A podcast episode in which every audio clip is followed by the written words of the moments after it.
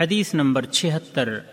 عن عائشة رضي الله عنها أن رسول الله صلى الله عليه وسلم كان يقول في ركوعه وسجوده سبوح قدوس رب الملائكة والروح۔ صحیح مسلم حدیث نمبر دو سو تیئیس۔ چار سو ستاسی۔ رکوع اور سجدہ کی دعا۔ ام المؤمنین عائشہ رضی اللہ تعالی عنہا سے روایت ہے کہ رسول اللہ صلی اللہ علیہ وسلم اپنے رکوع اور سجدے میں سبوح قدوس رب الملائکت والروح کہا کرتے تھے۔ فوائد نمبر ایک ایک مسلمان کو چاہیے کہ وہ آپ صلی اللہ علیہ وسلم کو نمونہ بناتے ہوئے اپنے رکوع و سجدہ میں کبھی کبھی یہ دعا بھی پڑھے۔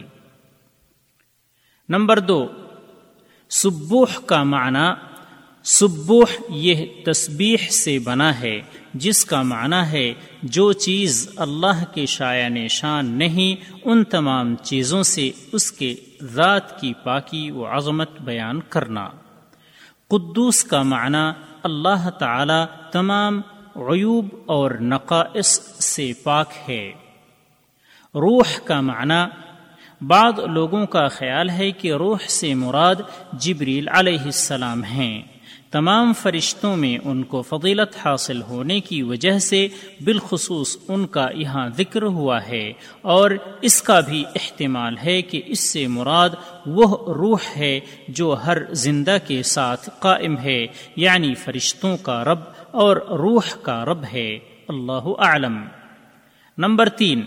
ظاہری طور پر اس حدیث سے معلوم ہوا کہ رسول اللہ صلی اللہ علیہ وسلم یہ پوری یہ پوری دعا رکوع میں پڑھتے تھے اور بعض اوقات سجدہ میں بھی پڑھتے تھے۔ نمبر چار، اس حدیث سے پتہ چلا کہ رکوع میں ذکر اور دعا دونوں جمع ہوتی ہے۔ اور اسی طرح سجدہ میں بھی۔ لیکن نبی کریم صلی اللہ علیہ وسلم نے فرمایا، رکوع میں رب کی تعظیم بیان کرو اور سجدہ کی حالت میں دعا کی کوشش کرو، کیونکہ وہ تمہارے لیے قبولیت سے زیادہ قریب ہے۔ اس حدیث کی روشنی میں یہ معلوم ہوا کہ سجدہ میں عموماً دعائیں ہوں اور رکوع میں غالباً ذکر و تعظیم اور ثناء الہی ہو۔ اور نہ رکوع میں دعا مکرو ہے اور نہ ہی سجدہ میں تعظیم۔ راوی کا تعارف ملاحظہ ہو حدیث نمبر پانچ۔